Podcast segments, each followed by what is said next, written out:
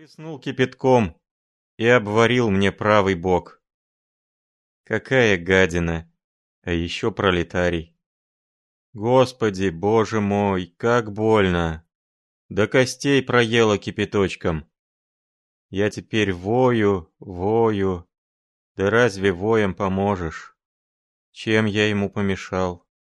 Неужели я обожру совет народного хозяйства, если в помойке пороюсь? Жадная тварь. Вы гляньте когда-нибудь на его рожу. Ведь он поперек себя шире. Вор с медной мордой. Ах, люди, люди. В полдень угостил меня колпак кипятком, а сейчас стемнело. Часа четыре приблизительно пополудни. Судя по тому, как луком пахнет из пожарной причистинской команды. Пожарные ужинают кашей, как вам известно. Но это последнее дело, вроде грибов. Знакомые псы с Причистенки, впрочем, рассказывали, будто бы на Неглинном в ресторане бар жрут дежурное блюдо – грибы, соус пекан по 3 рубля 75 копеек порция. Это дело на любителя, все равно, что калошу лизать.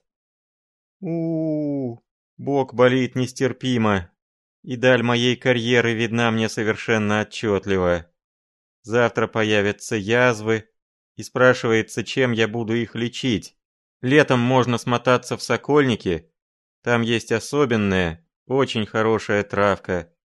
А кроме того, нажрешься бесплатно колбасных головок, бумаги жирной набросают граждане, налижешься. И если бы не Грымза какая-то, что поет на кругу при луне, милая Аида, так что сердце падает. Было бы отлично. А теперь куда пойдешь? Не били вас по заду сапогом? Били. Кирпичом по ребрам получали? Кушано достаточно. Все испытал. С судьбой своей мирюсь. И если плачу сейчас, то только от физической боли и холода, потому что дух мой еще не угас. Живуч собачий дух. Но вот Тело мое изломанное.